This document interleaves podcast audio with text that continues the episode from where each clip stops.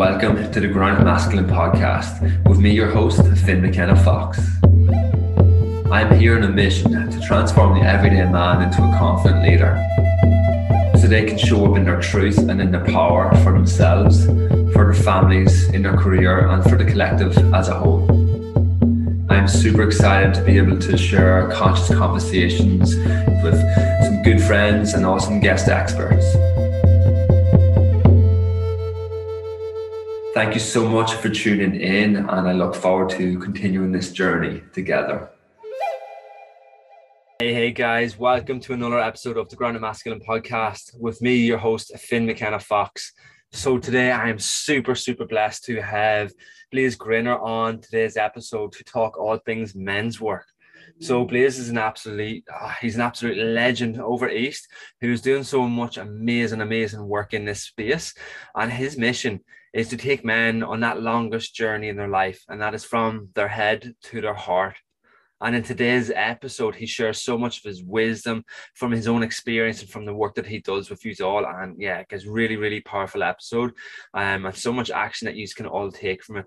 So again, just want to say a massive thank you for everyone for listening and for Blase for coming on and sharing his wisdom.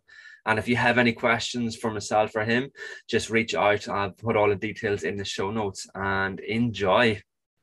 Welcome, guys. Absolutely stoked to have my man Blase Grinner on today's episode to talk all things men's work. So, absolutely fucking stoked to have you here. Um, it's been awesome to watching your journey over East and the movement that you're creating with all of the men and the work that you're doing. So, welcome, man. And again, feel free to and everything on here. I'm Irish, so they're going to slip out. So, go for it, man. yeah, no, we spoke about that off air, man. I thought that might be a, a beautiful way to uh, intro and uh, welcome. I just want to say good day to your viewers. Um, and yeah, we just want to talk about language, man. And I got um, a, friend of mine, a, a, childhood friend, man. He'd been watching all of my content, but I never knew. So he never commented on everything. He never liked anything. So I didn't know.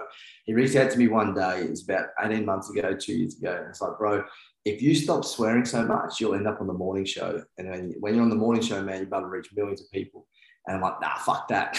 and I literally just said that. But then the next message was, man, he, he watched everything and he knew videos and the content and everything. Bang, bang, bang, bang, bang. It's like, wow, there's so many people, people, so many people watching that I didn't realize. Mm. And so I took that with a grain of salt. And I, I'm an ex tradie, so I was in construction for over 10 years, over a decade. And so linguistically, like every second word was an F bomb or C bomb. And now, looking a little bit into it, I know as a mentor, especially because I, I work with a lot of tradies and I help men transition out of the trade and then follow a life of purpose. I created a belief that I needed to swear to attract them. And working with my Reiki healer master, she um, brought up. Uh, I had this um, a lump, this this cyst inside my lip, man. I went and saw my Reiki lady. I'm like, hey, can you check this out just to make sure it's not cancerous and feel into it? And she's like, no, it's not cancerous. Get it cut out though it's pertaining to your language and what's coming out of your mouth. Mm. And as soon as she said that, I'm like, oh, yeah, I, I know there's times I say fuck, and I don't need to be saying that. I could use so many other beautiful descriptive words other than that one. Um, and then we uncovered that, yeah, there was a belief. And I only said it like two days beforehand that I need to swear uh, to, to captivate the audience. But now it's a transition. So it's been like eight weeks, man. So I've been really vigilant of my language and been, yeah, really, uh, really present with uh, how I speak and the language that I use. Mm. Um, I noticed that sometimes when it, it is that unconscious flow, that the tradie speak comes back out. That's where it's like not really present. So yeah, man, thank you for that offer. Uh, I, I, love love all men and all things Irish. Um, so yeah, bro, thank you so much. Really yeah. Awesome, man. Absolutely love that. Like, and it is like it's it's one of the things. There's so much power in the language that we use and like the verbiage that we use, and it's not just like how we speak to those around us, but like how we speak to ourselves and that internal dialogue and everything as well. It's absolutely huge, man. Yeah, man. And like if you look into like Native American culture, they don't have a word that is sickness. They have wellness. And so if someone is vomiting, they say they're getting well. So there's no like no negative word that is going to keep us in that vibration in the Native American culture. They're like, why would we do that? We want to be playing over here. We want to be in that high vibration so that people are getting well when they're mm. moving through something because they understand that a sickness or a fever or an illness, we're going to grow as a human. Um, so many tools. There's so many of those little things that we can learn from so many different indigenous cultures, man. So, yeah, yeah scratching yeah. the surface at the moment. Yeah, it's really powerful, man. Awesome. Um, so like there's a whole heap of stuff I'd love to be able to speak into here because like absolutely frothing the work that you're doing. But one of the first questions I love asking, um, I guess who come on here is like, what does it mean, like feeling and being grounded within yourself mean to you? It's everything, man. Um, the, the phrase to encapsulate that that I really love is to be the lighthouse in the storm. Um, and so, as as a as a leader, as a father, as a partner, as an entrepreneur, a man stepping in the beat of service, there's so much chaos that's going on in life. Like you look around the, the planet right now, I think we're like almost two years since COVID first started in the pandemic, and here in Australia, they're just about to mandate that we can't travel interstate unless we've been double vaccinated. So there's like so much chaos going on in the world. Mm. And I'm not grounded and sovereign within who I am as a man, my values, and my vision. That chaos in the world is going to then, like that external environment, is going to dictate how I feel within myself. Yeah. And so if I'm able to be grounded and know that, hey, this is where I'm going, that's where I'm going to show my light, I can show that way for my family and my community as well. It doesn't mean I have to be stoic all the time. It doesn't mean that I'm not challenged, but within that groundedness within myself, I also know that I can be vulnerable to my mates my peers, mm. and brothers, and surround myself with people that aren't yes men that call me forward because I'm grounded enough in my emotions, my feelings that I can be challenged because I know that it's the only way that I'm going to be grow, to grow exponentially and develop as a man, as a leader, that to be challenged, to be questioned, and to be able to mm. stand that fire and that heat. Um, so yeah, man, it, it's everything. I feel yeah. it's a huge essence to, to manhood.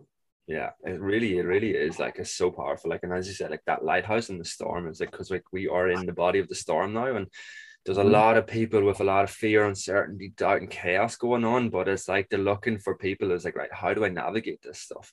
Yeah. And it's like, it's like, it's we're always going to be cur- thrown curveballs at at or with everything that's happening. But it's like, how do you deal with them within yourself, and how do you help others to be able to regulate themselves and manage all of that chaos so they're able to still show up as the best self. Mm so with this here like i'd love yeah. to hear i'd love to hear a little bit more about your own specific journey. As like i know like you were saying it's like you came from tradie and you like the work that you're doing now is so potent like and like you are basically helping men. Like i love the quote that you say is like you're helping men to, to go on the longest journey in their life going from their head to the heart. So i'd love to hear a little bit more about like what got you on this path and what got you to like really tap in to live your purpose yeah, man. So 40,000 foot view. Uh, Dad left when I was seven. Uh, he was very violent. Uh, he used to be uh, physically violent towards my mum, to myself. I'm the eldest of five. Uh, the last time we did it, I was underneath the bed. I was protecting my brothers and sisters. And um, yeah, him and mum got in a huge fight, which I broke up. And then mum packed us all up and we left. So for the next five years, until mum and my stepdad, who is now my who is my dad, for those five years, she told me that I was going to be the man. I'm the man of the house. I literally took that on as a seven year old boy. And so I was, um, mum was working three, four jobs. We were living in housing commissions. And so she was like busting her ass, man, just to provide shelter and safety for us kids. And so I, I was getting my brothers and sisters up for school. I was on in their clothes, cooking dinners, I'm making lunches, just literally doing the role as a father would. Mm. Uh, then fast track, um, uh, when I was 22, um, when I was 22, um, a dear friend of mine, a dear brother of mine, attempted suicide. Uh, he slit both his wrists, got 26 stitches. He was 18, uh, 18 years old at the time. And when asked um, why did he do it, uh, one of his reasons was um, because I moved away. So I moved from our country town, I moved to the Sunshine Coast, and that I'd left him. Mm. And that really affected me. That someone really dearly close to me uh, didn't feel safe enough to talk about his emotions to me and the struggles that he was facing as a, as a young man. Um, and so I went wayward, man, for those next five years. Did everything that I, I, took everything and did everything that I could to possibly numb out this feeling. Uh, so was like, I was addicted to alcohol, gambling, drugs, pornography, um, like everything. I used steroid abuse, abuse steroids, anything to make myself feel good and not have to feel this pain that I was feeling within myself. Mm within all of that, I was also able to uh, navigate leadership really well. And so, even though my life was like, um, from a conscious perspective, I was crumbling, I was still able to like uh, be successful in my career as a tradie and then also in rugby league. So I excelled at both of those. Um, in construction, I led men by the time I was 24. I was the boss uh, uh or a foreman or a supervisor, and I was leading men that were double my age. And, and I was getting huge productivity out of my teams because I actually gave a fuck about every man that was there. I knew their wives' names, their children's names, what their interests were, what they did on the weekends. Like I actually was able to speak about them and extract their story mm. and wanted to know their story. Then with rugby league, and so I excelled at rugby league. I'm Kiwi, I'm, I'm Maori. I moved here when I was to Australia when I was four. Don't sound Kiwi, but I actually played for my country and I was captain and I played for Queensland several times and I was on contract with the NRL team. So I just share those because leadership has been like this innate nature that has flourished through my life. But then, like, there's been these times in that in that journey of wayward that I would put on these masks. So I'd like when I go to work, when I was on the footy field, I'd pretend that I have it all together. Yeah. Then secretly, I was deeply dark and depressed, man. Went through suicidal thoughts myself, wanted to end life. Yeah. Um, and then I had a spiritual awakening when I was 27. Um, like had way too much gear, um, and I ended up on a, a, trip that lasted three days. Um, the first day of that trip, I ended up locked. I, I punched on with nine police officers. And up, they locked me up and put me in a padded cell, um, and that's where I really had my spiritual awakening. And so, full of LSD and, and ecstasy and MDMA, I meditated, and in that meditation, and I'd never, and this is it, I'd never meditated before in my life, man.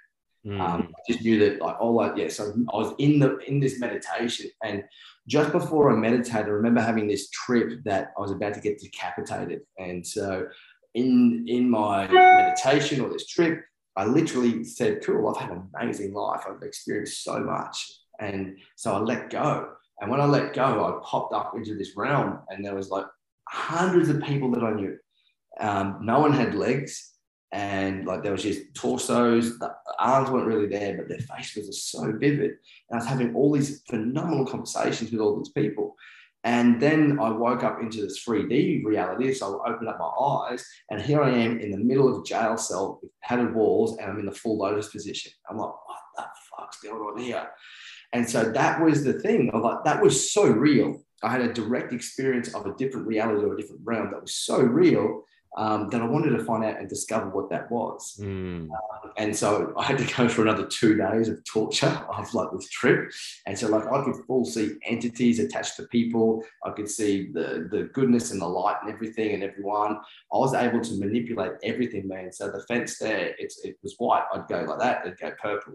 And but like this trip lasted for three days, man. It was like I was fully enlightened. It was just this a beautiful experience. Then so I started like what, what's all this about? And the only people that I knew that were enlightened or meditated were Buddhists. So that's what I'm, I, I dedicated my life to Buddhism, man.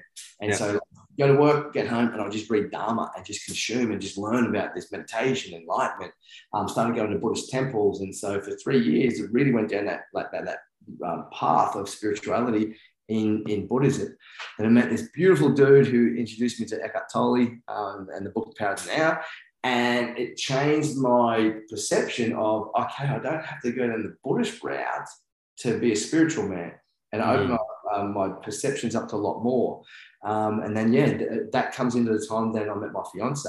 And so we, we met six years ago and I was doing a lot of community work and service work um, at the Buddhist uh, temple.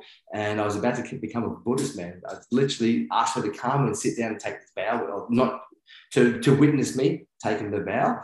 Um, and I had these, I, I, was sitting with a lot of contemplation, uh, uh, big questions on my um, mind and heart about the world and consciousness and all that kind of stuff.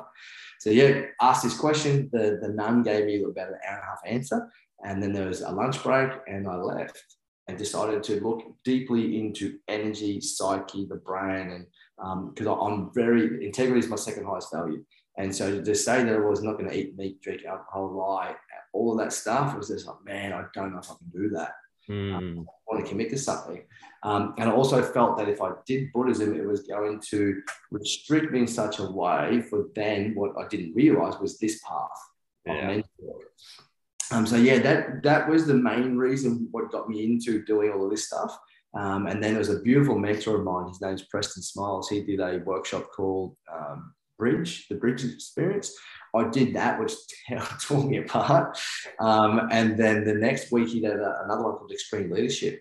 And so when I did that, uh, it really was like, yeah, cool. Construction was a stepping stone. Like, what's my next? What's my biggest purpose? And so I sat with those questions, man. Who am I? What's my purpose on this planet? What are the, what are the, what's everything that I love to do? And I was just journaling, man, for, for months. I was very fortunate that at the time, um, one of our construction jobs, it, it went pear shaped. So all the all the concreting of this massive big Bunnings had like um, all cracked. So I had to sit in my ute and, and supervise or babysit this trade that had to come through and Sikaflex like three kilometers of cracks, man. I was there for three months, just in a car, eight hours a day on a massive salary. So I'm like, I'm going to utilize this time, man. So I, I read the trilogy of Conversations with God and then just put pen to paper, man. And within that, like three months, I'm like, I'm not going back to construction. There's a, there's a bigger purpose for me. And so, mm. yeah, man. So that's what got me here. Yeah. Um, and so, yeah, from there, I actually started with my fiance a tourism business. And so we were taking people, uh, we love adventure. So we got three kids, um, all of our kids' names are pertaining to the elements.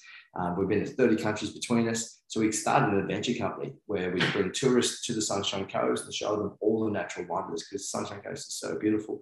And we retell history, man. And so we retell the Aboriginal Dreamtime stories, World War II, first settler, um, but then also the history of the Sunshine Coast mm. through adventure. Um, so we started doing that. But then I just kept the universe kept pulling me towards men's work, man. So I started doing like half day adventures for men, then three day retreats for men, and then with COVID and everything, it was like okay, I need to be innovative here. So I just really started to put together some dope online programs um, and build some really big big communities in the men's work um, um, regions. Um, so yeah, man, the, the tourism business it's still there. Um, we may sell that as a franchise because um, it's an amazing business model. Um, but yeah, men's work is really where my heart's at at the moment of just like helping, supporting men, taking that longest journey of their life, bro. Yeah, absolutely amazing story, man. Like it's so powerful. And yeah, like as you said, like just as you've been able to like navigate through that whole journey and seeing like them big crossroads that you've hit, like it's just got you to exactly where you need to be right now. And like I know like it's having such a positive impact on so many other men. Um, because yeah, like and like I know from from following you, like, and just like absolutely love the stuff that you're putting out and like and the help that you're doing for so much of the men out there. Like, um, like you're just be allowing them to show that it is like it's okay to be that bridge between is like where you are and like you work with a lot of tradies because you they can relate to you, but being that bridge from where you are to where it is that you want to be. But like again, it's just coming back to your heart, it's finding what purpose is, find finding what really lights them up and just guiding away for them. Like it's yeah, super powerful. Thanks, man. Mm. I can know um like one of the other big aspects of of yourself that I love following is the side of like bringing in like the importance of like family into everything that you do. Um yeah. like like me is like you've got uh, three little ones and like pretty much they're all at near enough the same age. Like I've got two little girls and, and a boy and you've got two boys and a girl. So uh, but it gets it's amazing to be able to be on that this journey and having a family and stuff. I'd love to hear what's like what's been the biggest challenges that you found with with this um, and what's that taught you? So the the biggest challenges that I've found, man, is ensuring that my family know that they're chosen first before anything else. Mm. Um, because there's been so much. Uh, it feels so good to live this life of purpose. Um, so there's a lot of validation in what I do. There's a lot of acknowledgement. I feel a lot of sense of pride in helping people. Um, and so that can uh, be very addictive and I can like really get consumed in that world. Um, uh, that's why when our third uh, third child, our daughter Ocean, when she was uh, about a month away from being born, I stepped away from everything, man. All the face to face stuff, I stepped away from everything that I've built for the past three years, so I could be super present with Melinda, my fiance, and the kids. Um, and so yeah, I, I, the retreat I did four weeks ago was the first thing I've ever done face to face in those six months. Um, and so there was a lot of deep hibernation, man, had to go within because all of what I just mentioned and that validation, the acknowledgement, there was so much of that because of all the free stuff I was doing in the community with men circles that there's local communities and news and social media and people just complimenting me regularly that I forgot to do that to myself. Mm. All of that went away. I felt hollow. I was yeah. just like, doing, I was questioning, like, I'm not doing enough for humanity. Um, and I was just like, all of this mind chatter came up. And then I realized I, I really need to start loving myself and, and being proud of myself and um, for who I am, not what I do. Yeah. Yeah. That was a huge, huge gap, man. Um, and so I just want to give your viewers a, a, this hack that really helped me as a, as a family man and as an entrepreneur. Because everyone's heard of this work life balance, and people say, Oh, I want work life balance. And the word balance is like really counterintuitive to, to life because balance is like pretty much rigid. And so if we if we like trying to balance life and have it like that, there's not too many times that life is going to be perfect. And mm. then what I teach and what I've learned is there's seven different domains that create life um, as, a, as a human. So we've got our job, career, purpose as one ball. We've got our relationships, our finances, our spiritual growth, our personal development, we've play, adventure, and fun. And then we have our health. And so if we've got those seven seesaws and we're trying to balance all of that at once, it's never going to happen. But yeah. if it does happen and all those seven seesaws are all balanced, it'll last like a millisecond and it'll go back to chaos. So if we're in life trying to get work-life balance, we're constantly in this resistance of fight and like, oh, coming from that inhale, I've got to get it all balanced out. And the, the, the hack, just changing the word balance to harmony, that mm. has been the biggest lesson that I've learned as a father and as a businessman. And that if I can have harmony through everything that I do and harmony with all of those life domains, knowing that I can't do all of them at once and just commit to three out of the seven and just nail those and make sure that I'm choosing the thing that's going to be the, the thing that moves the needle the most pertaining to where I want to go and just placing my time and energy into that, everything can be nourished, everything, mm. including our family.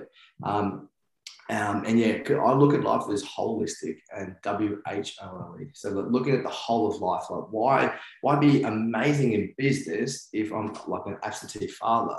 Why yeah. be so buried in my family if I don't have a drive and a purpose? Yeah. Why have heaps of money if I can't actually talk about my emotions? Mm. Why be so spiritually dropped in and and not taking action because there's something meshes my heart? So how can I have all of that? Um, and so yeah, man, that's where I sat with that question of like, what are, what am I really good at? What do I love in life? And this I sat with these questions before I came father. And one of the things was um, was I wanted to be able to drop my kids to school and pick them up because I found that was really important. I wanted to be able to do every activity that I wanted to do. I wanted to be, have a life that I was able to be present for anything. I could take time off when I wanted. So that meant I had to be an entrepreneur or run my own business. Didn't know what that looked like, but I wanted yeah. that more than anything. I wanted to mm. give my, my presence more than anything and everything. Um, and it all started to like line up and come through. Uh, one of the other things I, uh, I wrote and journaled was that I wanted my children, if they wanted to be part of the career that I'd chosen or the purpose that I'd chosen, I wanted them to be part of if they wanted to. And so the, the men's circles, man, Breath, he attended his first circle when he's six months old. Um, by the time he was 18 months old, man, he was going into the middle of the circle and sitting down and claiming it, man. And it's just like, it was 18 months, bro. And so just him being on my lap on Zoom calls and the way he goes, uh, like, uh, what are you working on today, Daddy? It's like, oh, I'm just going to help some remember their purpose, buddy. And just, just the conversations that's getting ingrained into these little kids, man, just through our new paradigm of how we can um, do this thing called manhood. Like, yeah. Man, like it, yeah, it is really powerful and beautiful. So, yeah, man, the, just that presence with the kids and like another another one, man, is is that is like being present with the kids and the family. Like, mm. so one thing to be there but there's nothing to be present. Yeah, oh, massive. A lot of men, when we, you know, my hands in the air with this one, it's like we're there, but we're thinking about work or the next thing or the exhaustion, but we're not really present with our kids. So mm. that's another like a, a, big one to to navigate around yeah. um, their presence, man yeah, it's a huge one.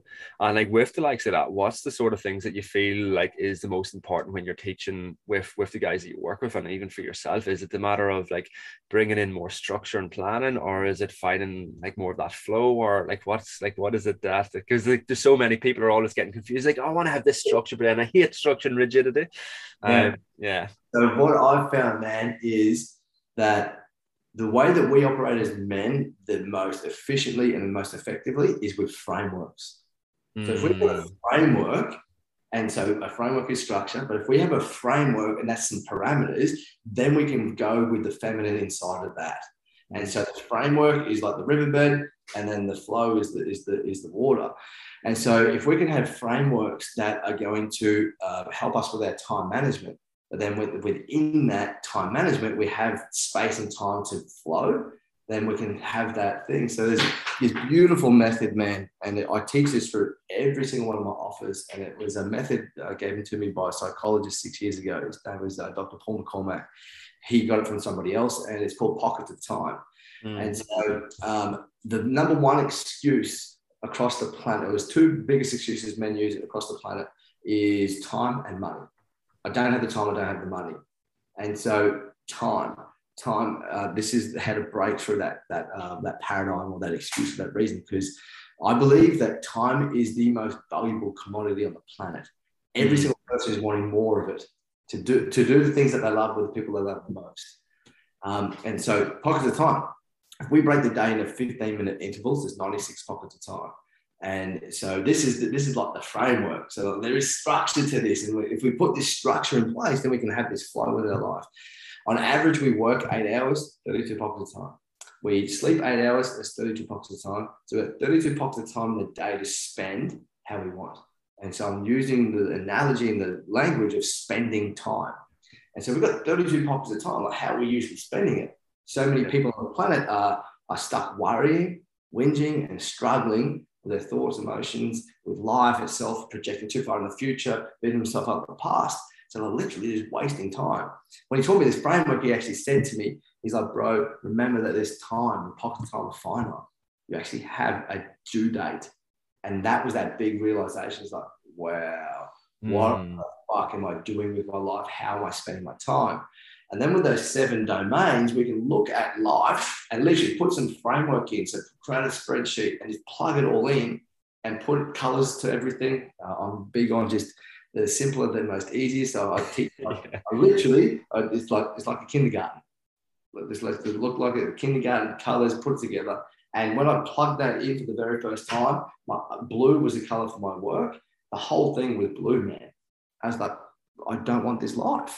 Mm. I, I don't want this. There's got to be another way. At the time, I didn't know another way. I was still a tradie. I'd never met a tradie that had left construction and then followed his vision and had made it.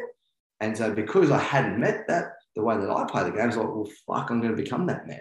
Yeah. Yeah. Double down and do everything possible to become that man. And I, I'll share that when I jumped and left the trade, like everything, like one of the things I put out failed, man miserably. And so I went from a boss running $140 million project with 500 men underneath me to back on the screen concreting, towing caravans, um, and working one day a week in the uh, tourism, tourism industry. But it was the happiest I'd ever been because it was on my terms. I was choosing my hours, and I knew it was a stepping stone to be that lifestyle that I wanted to have. So, mm. so bad. Yeah. And so, yeah, man, that was that that time management like if, if a man that um, wants to run with that, compartmentalizing your time, like it, with that, man. So I have a slot from one, uh, so from 12 p.m. to 3 p.m. every single Friday. And I've got it in there of uh, looking after the kingdom. And so by that, I do the lawns, the gardens. And so my role is outside, and we have a conscious agreement with that with my queen. So I'll look after outside, and she looks after inside. She so she looks after the washing and the folding, and um, we both do dinners, but I look after outside. It doesn't take me three hours every Friday to do all of that. So I've created flow on my Friday afternoons that if the lawns are dope, man, I'll go surfing.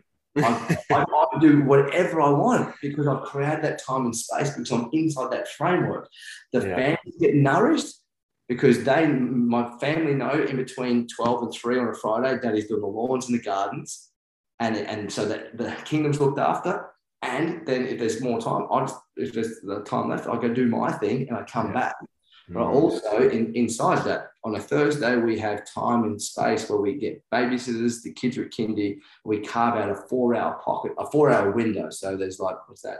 For 16 pockets of time that Melinda and I go and have a date every single Thursday. So just me and her. And we've had to fight and sacrifice and ask for so much support to make that happen. So without mm. frameworks, there would be no flow.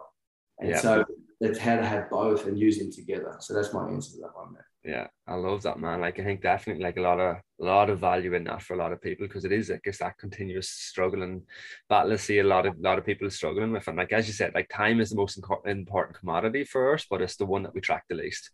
Yeah. Yep. Mm, Yeah, so many dudes are amazingly efficient when they're at work.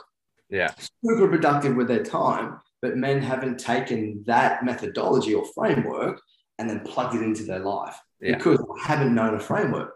They're like, until I learned those seven domains, I was just guessing at life, man. Yeah, then when I had that framework, it all made sense. Like, oh, I can see the different areas of life. Oh, I've been trying to do all of them at once, which is impossible. Oh, okay. If I just do three out of the seven, I can feel fulfilled as a man because when I don't, if I'm trying to hit all seven and don't do them, I'm going to beat myself up. Yeah. You're not good enough. You're not doing enough. When that happens, then the the mind chatter leads down the road of like, oh, don't worry about going to the gym, bro. You're too tired yeah, and then you go to the gym, eat like shit, drink, all those things, and the snowball starts. And then you end up on the couch like, what happened with those past six months? And look at me, look where I'm at. Mm, awesome, man. Mm, I'd love to um, shift gears a little bit and like one of the things that like I know it's so important for so for like so many of the guys out there that like we work with is is like the importance of having that brotherhood and that connection and it's something that like you have created so powerfully over there for yourself. Like what looking at like with your weekly meetups that you used to do before the, little- uh, the little one arrived and like what you do with like your three day bloke ventures and stuff like that I'd love Mhm. to hear um first before we go into like the importance for other people is like I'd love to hear is like what's what is that for you? How does that look like for you specifically Uh, so how that looks, um, bro, uh, full transparency, man. Six years ago, I, I separated from all my childhood mates because they weren't in alignment with where I wanted to go. It was the most loneliest I've ever been. It was like it was an initiation, man. Mm, um, for me until like the longest I've ever been single, man, was about four or five months. So I've always had someone or people around. I come, I'm Kiwi, man. There was always family around all the time, all these Polynesians and cousins and everything. So that initiation was like the loneliest journey of my life. But I needed to go through that to find that sovereignty within myself. And when I'm, um, it was through that time, Melinda fell pregnant with breath. And I, so it was about a year later and I had no one to talk to about the insecurities I was feeling about becoming a dad. Like I Mm. was super fucking scared. I like I, I just quit like a massive salary job uh, of was super secure to now being an entrepreneur. Like that pressure of finding money and where was it coming from every week, man, it was real. I had no one to talk to about it. So I, that's why I literally created the men's movement here on the Sunny Coast. And the first meetup was called Dads and Dads to Be. So I wanted to circle up with some people and ask for support and Yeah. get support, man. I wanted to ask. And I found this a beauty, man, like the, the beauty what I found in men's circles was one, the, the very first deep men's circle was like, oh man, I'm not alone. Mm, Through the same shit on a different level. And if they're not going through it, they've already been through it, so I can get some solutions or answers from them.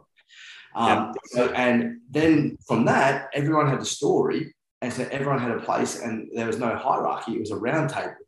There was no like this, there was no like oh, I'm being better than you. It was like, hey, we're all men. We're all in this level playing field. So I found beautiful trust within that. Finding that trust within the masculine again, then I was able to trust myself and go deeper within myself. But the transparency I want to mention is for those two, two and a half years, man, I went nuts in building communities and they, they were in their thousands on the online and face to face space. But here, I didn't let anyone close to like I was an arm length away, man. I had no best friends. mm, I had thousands of men that knew so much about me, but I didn't have anyone coming over my house. I didn't have anyone message me on a Monday, hey bro, how's the weekend? I Didn't have people message me on Friday, hey dude, do you want to come around with the family? And so it, it, it came about. I, I had a joint by a fire one night, and all the men by the fire had all come through my programs. And I just looked around, and the, the, what I said about how I knew everyone's, um, uh, I knew about everyone on my team I was in construction. I looked around and I didn't know deep little, I knew all of their traumas and experiences, but I didn't know the deeper stuff that best friends would know. mm, And I remember just like bawling, and I went around to everyone and just, I don't know this about you, I don't know that. because I hadn't allowed you in. And I just remember my bro Jakey just allowed me just to grieve and sob, man, for like an hour. Um, and so from there, there was a, my first gentleman. He came, came to the meetup. His name was Leon, and he's just an amazing dude. We had the son the same age. Every time he spoke, I was very intrigued, and we both had so much uh, similarities. So I reached out to him and was like, "Hey, man, um, just want to see if you'd like to be my friend." Uh, I was 34, and he's like, "Oh, I've been wanting to ask you, but I was too scared." And I was just like, oh. And so we started a friendship and it was clunky. It felt like having sex for the first time. It felt friendship because I hadn't made friends ever since I was a kid. Yeah. Um, so to redevelop that was very nourishing within itself to develop really deep friendships. Like, yes, brotherhood, but like friendships where our families got to hang out as well. Mm. It was very important. From there, I was very vocal about that story because I thought it would resonate with a lot of people. And across all the platforms, everyone's like, yeah, man, I, I feel scared about starting new friendships. So a dear brother of mine, he reached out. He's like, hey, man, would you like to start a friendship with me? I'm like, oh, amazing, man. And so now him and I are best mates. Um, we're getting married. Uh, my partner and I are getting married in um, a year's time. He's my best man. I asked him about the last retreat. Um, and so the the relationship that we developed, man. And so there's three of us are best mates that we have all worked together in a capacity. So we've held space for each other.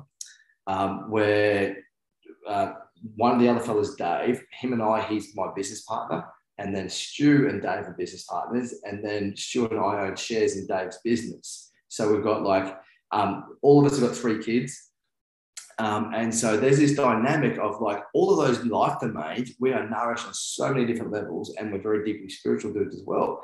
So we've developed and cultivated a relationship where we can talk about business and money and politics and religions and um, our partners and our children and father, like everything, bro. But then also get to play together and like rub shoulders and just, just, just be. And so we have these little things like in a messenger chat, hey man, this is a business business question so we'll talk about business, but we'll cut that message off. And then we can talk about like life and fatherhood and everything. So we've been able to have everything that we've ever desired. Um, but it was it was a process, man. It was a long journey to get to that point. Um, but it's super nourishing, man, to have people in my life that um, aren't yes men, that yeah. just really want the best for me and my family. Um, yeah, one of the, the Dave, he asked me to be the godparents of his children, and like just that, man, is like it, yeah, it's, it's it's priceless. Mm, so powerful, man. Like it really is. Like and yeah, like it's like it is like there's a lot of walls that we put up around ourselves to let let guys in in that sense. Like it's yeah, absolutely love hearing that, and it is. It gets me reflecting on on me and my journey and like the the guys that I have around me, and it's like how before previously it was really hard to let people in and it's like all this like word of masks of it's like everything's okay but like it didn't have the people closest to me to talk about the stuff that we need to talk about but then if you don't have the people around it's going to come out some way shape or form um so like learning from them tough tough lessons um but yeah I love it. Yeah man um yeah you just triggered something within me as um that I, I really feel um, that a lot of leaders on the planet forget to be held as well. Mm. so much space for everyone, and they're being very uh, truthful and transparent about what's up for them, but they're not um, being like fully transparent about the space that they're holding and the challenges that they feel with that because they they need to have their communities feel safe and trusted but they forget to like heal themselves or, or be held on themselves or become the student again. And yeah. so for the people that are, are, listening right now that are leaders, the invitation that was like a, it was, I, I did that mistake for a couple of years. Mm. And when I was able to also find a team that I could be held and be part of, that I didn't have to lead, that was super important. And it, and the, the trajectory of my life took off business relationships, everything. So I had that place to be held and also and fulfill my purpose. They can't be the same thing. They have to they have to be separate, man. We have to be able to separate from that so that we're not in a leadership role, that we're just mm. a student. Um, yeah.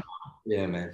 Yeah, and I think that's a big thing. Like it's like it's amazing to see there's so many so many more men stepping into this work and stuff like that. But you see there's still a lot of a lot of guys that are doing this work that they don't get that concept yet. And I guess nearly like they're just pedestaling themselves and then like they're not allowing people in as well. Like and that's really unhealthy in it itself. Yeah, man. Yep. It's um the there's um uh, what I see, man, is there's so many people getting activated right now. Like so many people going, man, oh wow, I've, I've broken through these traumas or these experiences that have, that have held me down for so long. I want to help other people with that. But there's there's an apprenticeship to that. Like, yeah. we have, we need to go through that. Yet we we've been in this. We live in a world that's that bigger, better, faster, stronger generation. So people just want to have it overnight. Mm. But to take people through the shadows and, and bring them safely out the other side, there's a, a, a lot that needs to happen with that. Um, and the what I'm seeing for those people that like have been activated, they just want to, and they're coming from that they feel like they're coming from this pure place, they just want to be of service. But there's a layer below that that they haven't really tapped into about why they're really doing it, mm. the ulterior motive. And there's a, usually a lot of bit about in there about being seen. Yeah. Yeah. They're seen or validated because they have a wound that they weren't getting. Um, and by being seen and validated, also then is a, a monetary reward in that as well. And so I see a lot of coaches doing it for the money, not for the impact. And so it's like money driven, like that. Um, and so that was a dance that I've been with, man. Like money and being a service, it's been super challenging, bro, to stay integral. Yeah. Uh, though I've had a lot of beautiful mentors in my life, man, that call me on that and call me forward on that.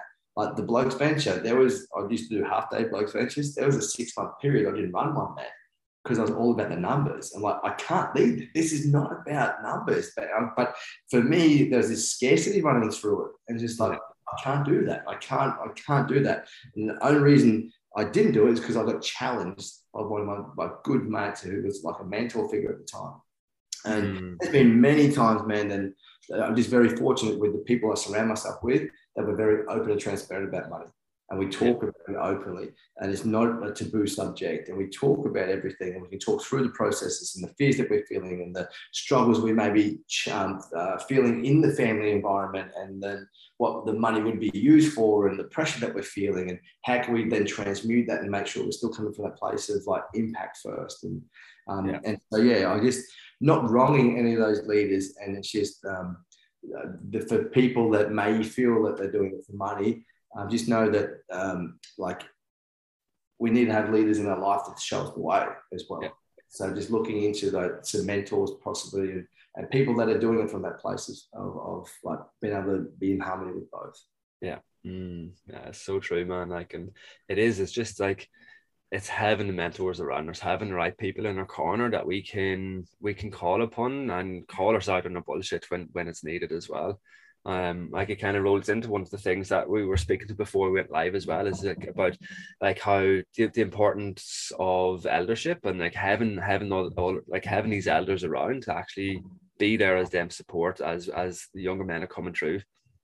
Yeah, man. And so that, I'm a big believer that it, it's eldership that's going to really like uh, make the changes needed and like to redefine what it means to be a man. Uh, if we go back in the tribal days, man, like there was elders. Elders would teach and they would give everything.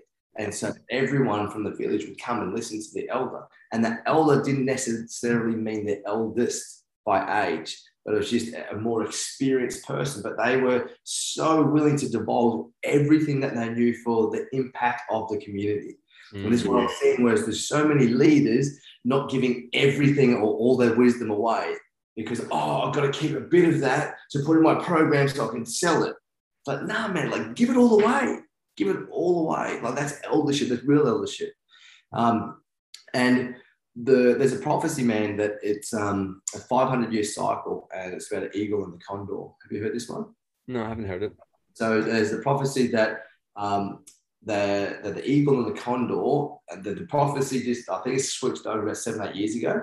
And the last 500 years almost saw the, the eagle kill the condor. So eagle is like white man, um, civil, that kind of life, white civilization and the bigger, better, faster, stronger revolution, all that kind of stuff. The, the industrial revolution, consumerism. Then we have the condor, which is the ancient way of being. And so we look at the last 500 years, we almost wiped out all the indigenous people on this planet. Mm. And the prophecy says that these next 500 years, there's predicted that the eagle and the condor can fly in the sky together. And so this is why every single soul on this planet chose to be here right now. We're part of that prophecy. Yeah. And it, but it's, it's playing out. Like look at men's work where it was five years ago to now. It is getting the its trajectory is getting super, super like on that upward curve because more men are realizing that we need support, that we need everything that we've done, getting the house, the jobs, the careers, the marriage, it's not working because we still feel unfulfilled. So Mm. what was working was that indigenous way of life. Let's go back to that. And what's happening now is that like these beautiful elders are able to know a lot about indigenous culture and Asian way of being, but then meld them and fuse them with modern teachings so that we can implement them into our life because we're not able to sustain going and living in a village and like there is people that are looking to do that but we also live in a society where there's cities and buildings and everything. So, like, how can we adapt things that work from those ancient ways and put them into modern practice? Mm. And eldership, man, is I feel that it's been lost. Um, I don't want to rag on the millennials, but if I look at that generation, that younger generation of like two or one one back from me, is there's no respect for their elders. They're, they're very privileged in their rights. Like, I want this, I get it now. Yeah. Whereas if we look in tribal days and when, when there was eldership, there was a deep, deep amount of respect and honor for elders. Yeah. Because they could see the value that they were going to offer them in the community. And so we need to retrain the younger generations with how can we respect the eldership and have that honor. So first we need to show them how we can be that within ourselves as leaders, to walk with honor, to like really be noble in our path, to um, to be really aligned with our values and our vision. Um, and the other essence of eldership, whenever I think of elders, man, I always feel like those beautiful stories and storytelling. So the art of storytelling has almost been lost. But if you look at all those indigenous cultures that were elders, they would always speak in analogies and riddles. And so they would like give all of this wisdom through proverbs and like these, these Mm. stories, man, that have almost been lost as well. And so like, like, like find that way of like, how can we tell a story and continue telling a story? Um, and in Native American tra- tra- tradition, man, they say our role and why we chose to be here was to continue passing the, on the passing on the message of the ancestors that, that floats along on the breeze. And that the work that we do now, we do for the seven generations, the next seven generations in our lineage. And that, that means that seven generations back, someone prayed for us to be here right now. Mm. So yeah, man, there's a deep reference to that. Um, so yeah, man, I, indigenous culture and like um, is, is really deeply important to me, man. Yeah. Yeah. And, and and just recreating what that honor and eldership looks like. Um, I've had a couple of examples, man, in the past like two two two weeks. I've had three people like rip off my content, um, like literally like take word for word a script that I'd created and then took my program out and put their program in and try to sell it as their own. I've had people come into like my Blokes Venture Fire Circle group trying to promote their own thing. Um, Mm. and I'm like, hey man, like there's a there's a level of respect that we have in here. Um, and just want to like let you know about the boundary that I have and um, that it would have been nice if you actually asked me first to come into my community that men paid thousands of dollars to be in here to promote yourself and your offering. Um, and he mentioned that, oh, it's for free. I'm like, I, I understand it's for free, man, but I, I can see your business model. There's an ulterior motive in here that eventually you want that man to sign up and work with you, and, and there's a money exchange there. And then it was like, oh, oh yeah. I'm like, no, can you see why that's really like not really like affecting me like it's affecting me right now? Um, Mm. and we were able to have that beautiful conversation. Um, and through that, man, there's like many men part of that community, and they reach out, like, "Hey, man, I've got this upcoming thing. Can I drop it in?" Like, of course you can, man. Thank you for asking, because there's that level of mutual respect about Yeah. it, like, like, and so that that's come as and just like it's through. Um, what I found is I need to be very firm and assertive within my boundaries and what they are. Yeah. And Yeah. so anyone crossing those, that's on me. And so there's so many people that get their boundaries crossed that don't actually have the confidence within themselves or the tools within themselves to actually go, hey man, that shit doesn't fly. Mm. I don't like that. Um, so yeah, so many men avoid conflict. Um, and, Yeah. and like we're in a generation, man, of people pleasers. Yeah. And elders, elders aren't people pleasers, man. they do not give a fuck if they're liked or not. Like Yeah. literally, they don't Yeah. um, so yeah, man, it's like yeah, it's a beautiful journey, man. So there, there- there's a couple of little insights, man, into Yeah. Mm, yeah, so true. Like, and it is like it's coming back to like it is that flip between like the people pleaser to to setting them healthy boundaries and just just being honorable to yourself and where you're at with it is it's so important. Yeah, man, it's been super challenging because I was dead. Um, and so yeah, man, it's it's still it shows up so much, like in so many different areas that I wouldn't think it or expect it, and um, and like the just the work never stops, man. Like, Yeah. oh, you know, like I feel that like my dad, man, like I did like seven years of work on my dad, and like to get to a place of like forgiveness and had some conscious conversations, and it was my first Father's Day, and I rang him. I was like, "Happy Father's Day, Dad." And he spoke about himself for two minutes and then hung up. And I was on my way to my in-laws. I looked at my partner and she's like, he didn't wish you happy Father's Day. And it's just like, "Blah," and it crumbled me, man. Crumbled me. And then I ended up leaving the family barbecue at like two o'clock, went straight to bed. Like that's full depression. That's like isolation into bed. I remember wake up in the morning, it's like, nah, I'm not gonna let him beat me. No, Mm. Got to face off with this. Like, where's that coming from? And so everything I teach men, man, I went through all these processes and there I was numb. I was literally numb. And, and my partner's like, go in the mirror and just don't come out, don't come out of the bedroom until you face off with yourself. And so I like looked myself in the mirror, man, for like 20 minutes and just kept saying, What are you avoiding? Like, what Mm. are you avoiding, bro? Like, what are you avoiding? And just kept saying over and over and over. And then it popped, man. And what it was was I didn't want my men's teams to see that I still had dad issues. Yeah.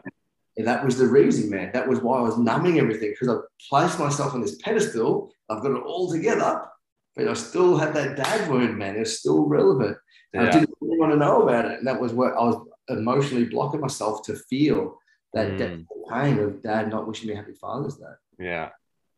Yeah. That's a huge one, man. Like it really is. Like it's, but as you said, it's like we're constantly on this journey. There's constantly going to be these things popping up, but it's like it's just the, the quicker we catch them and check in with ourselves and actually go through the processes again, like it allows us to move through it a lot more rather than just being sidelined and avoiding and pushing it away for so much longer than what it needs to. Like it's yeah, it's really important, man. I love it. Yeah, man. I just want to offer another piece of advice too. Uh, that just popped in my uh, mind when you were saying that was around um, ensuring that our goalposts uh, that we have in life are our own.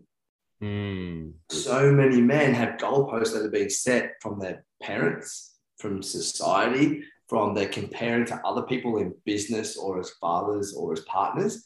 Um, it was a huge thing that I went through, man. Um, I was, was feeling really blocked in my business.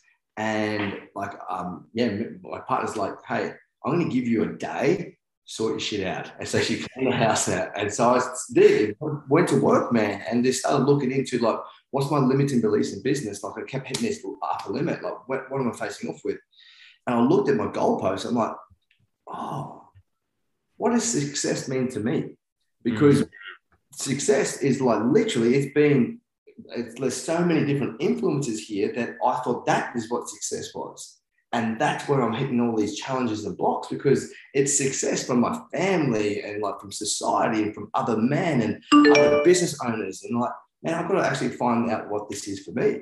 yeah. So I went on the journal, man, like what does actually success look like for me? Because now that is my reference point to Mm. judge myself from or to go from. I just want to offer that because I, I definitely know there's so many people that um, their goalposts that you haven't consciously set there. Yeah. Um, Yeah. I think we touched on something beautiful then about awareness, man. Mm, awareness that we cannot see, we, we cannot change what we cannot see. Yeah. First, we become aware of it in any shape or form. Um, and so, yeah, just being aware of our situations, our experiences, our goalposts, and mm. then consciously um, creating them, man. It's, uh, yeah, it'll change Yeah. the game. Yeah, I think it's uh, one of the things I'd love to just bring into point is it's like hearing so many of these different aspects of your story and the journey and everything that you've been on is like when you're faced with a problem, it really shows the type of man that you are, where you actually, as soon as you catch it, you're like, you're not avoiding anymore. It's like, right, I'm at, right, it's time to go to work. And like, it's like you're, it seems like you're really fucking potent at asking yourself the hard questions. Like, literally, like just sitting, looking in the mirror, looking at yourself and not escape and asking yourself them hard questions and persevering until you're actually able to see that truth within yourself. like that, I think is really, really powerful, man. Yeah, man. Thank you. Appreciate that. Um, um, my mentor, he always is in my mind, man, always in my head. And he always says, powerful questions get powerful answers. Hmm. so, like, being able to, yeah, man. And then I just made a mantra of, um, for myself of like, I have a passion to make the uncomfortable comfortable. Yeah. So, whatever I'm comfortable, I know that it has my power. Yeah. Um, I'm gonna. This is a fun. This is a funny ass story, man. Um, and so I say funny, and it's gonna start with dark. So I was I was molested when I was about nine, and then um, about two weeks later, I then molested another boy. So I touched him on the penis um, that was actually younger than me. And so that was pretty heavy, man. And so when I became a father, um, and throughout all of my life, I questioned my sexuality, um, whether I was gay for doing that and having that stuff done to me. Um, and then when I became a father, man, it was super challenging because it brought up all of that stuff because I had to change my, my son's nappy and I was like touching his penis. And so that whole thing of like making uncomfortable comfortable, I live by that, man. And so I'm like, do I need to kiss a dude to find out if I'm gay or not or bi? And so I was literally facing off with that dilemma. And I'm like, well, it'll be one way to find out. And so I was like contemplating whether to kiss a dude or not, man. And then I was with a really, really good friend of mine. We were supporting um, my mentor's workshop, and there was an invitation for ecstatic dance. And then P, the, the dude running is like, man, to you coaches, if you guys want and, and play for that, get nude if you want. So like, yep, I'm ready. So me and my bro Gid got, got nude. And so we're going around, we're dancing, and at one stage we're like full just in um, immense joy, man. And so we just hugged each other as dudes, but we were naked. We didn't think about it. We just did it. It was just like boom, and we hugged each other, and our cocks touched each other, man. Balls all squished up together. And then we separated. He went, and I just burst into tears, man, because I realized I wasn't bi. There was no sexual energy at all. There was nothing. It was just like there was nothing, man. Um, and I'm like, fuck, I was gonna kiss a dude to try and find out that. Um, but yeah, I just uh, it's interesting, man, about that little mantra and like what I'm willing to look into. Um, but yeah, it was it was nice to see that progression, man. And uh, I'm really glad that I came to that sovereign space. And then next thing we had a daughter, and so it's like mm.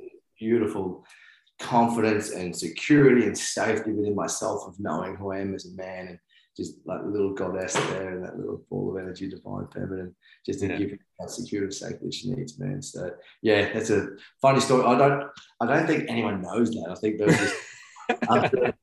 well, I do know. that's my bro Gid, and uh, he's like, "Why? You, what's the matter, man?" I'm like, "Nothing, man. I just know that I'm not bi." Oh yeah, sweet.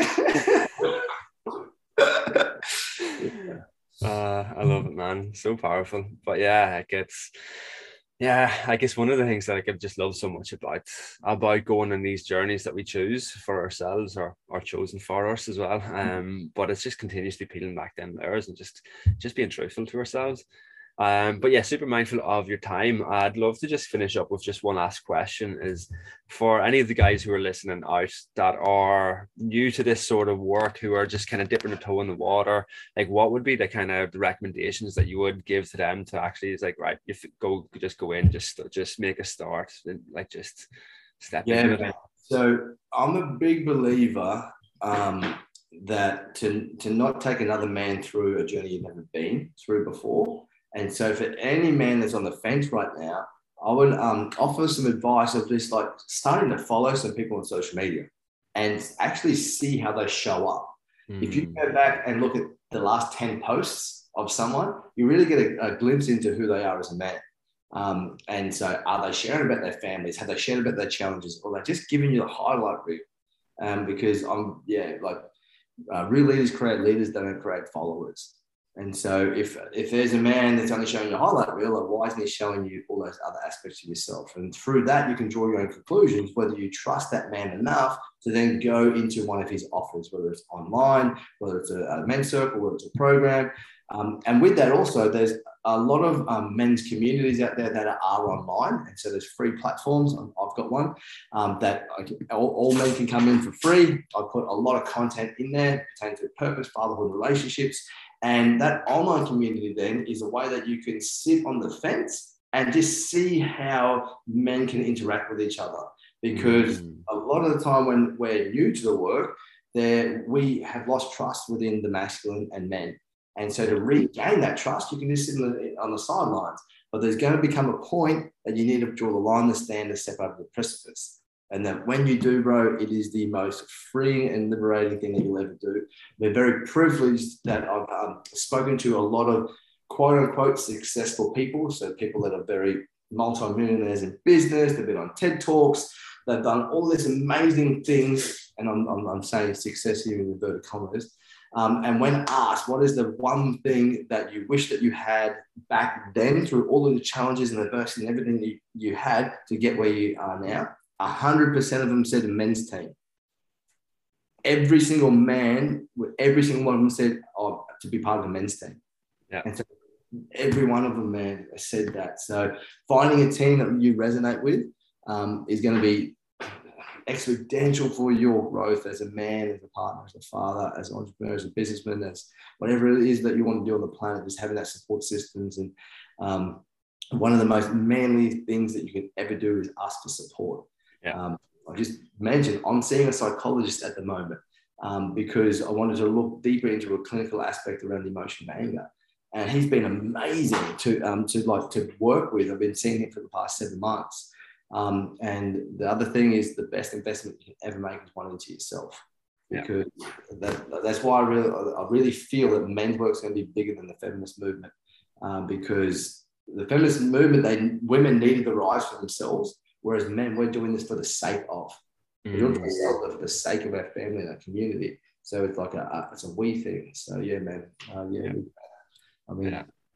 I love it, man. Like it is like, and it's, I guess one of the things to say to like any guy that reaches out to myself asking for a bit of help and support, is always is like, it's like, it's probably like the hardest thing you've done is actually just putting your hand up and asking for help. It's not even like saying yes and jumping into a program. It's actually just putting up and saying like, oh, I actually think I need a bit of help. Mm. I like it. So it's just, it's just taking that step. But then the other one is just knowing that yeah, like there's so many guys going going through similar journeys. So it's when you're in that space, it's just the open yeah, man. Just, just yeah, I love it, dude. Yeah, man, absolutely humor, appreciate it. Man, humor is really powerful too um, within the men's space. Um, one of my mentors, he, his name's Jerry Zuma, and uh, he's a really dear friend now as well.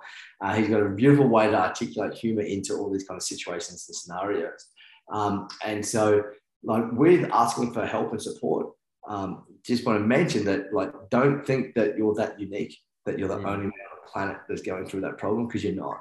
Um, that you're never going to be, and this is for every man listens, you're never ever going to be the world's per- first perfect father ever. Yeah. It's yeah. never going to happen. you're never ever going to be the world's first um, perfect um, uh, partner. That we all have challenges, and so just there's um, there's always someone that has done anything that we want to do across the board. It's very very rare that there won't be anyone that has done something that we've done um, and so there's like, and that's for all areas of life, all areas uh, it, with confidence and emotions and like business and relationships and fatherhood and everything you can think of. Someone's done what we want to do as an individual. So this sourcing those people out that you resonate with, that you align with, and then yeah, man, ask for help and support. Mm. I love it, man. I love it. Um, yeah, so just to finish up, um, I could love to is like um how can people get in contact with you? Like I'll drop some links and stuff like that into the bio from here. But if there's anything, any programs or offering or anything you've got coming up that you want to share, like feel free to share it with the guys. Yeah, man. Um, so just my website, which is my name, blasegrinner.com, all my offers are on there. Um, hit me on Messenger. Always reply to anyone if you've got any like private questions you want to ask. Um, there's ways on my website to book a call with me too. So I offer a free one hour call. So if you're, excuse me, if you're um, not quite sure where you're at in life, I'll take you through what I call a roadmap session. So we map where you are, where you want to be, all the detail, details, speed box, everything that's in the road, and the best vehicle to get you there. Because mm. I've got about five different offers, and if I can't help you, there's an army of people that I know that can. Um, yeah. So like I've like refer people to psychologists or energy work. So it's like yeah, there's uh, many different people that uh, in my vortex that we can help support you, man. Um, but yeah, that's that's the easiest way. Yeah, awesome, dude. Thank you very much. Welcome, man. Thank awesome. you for. No worries.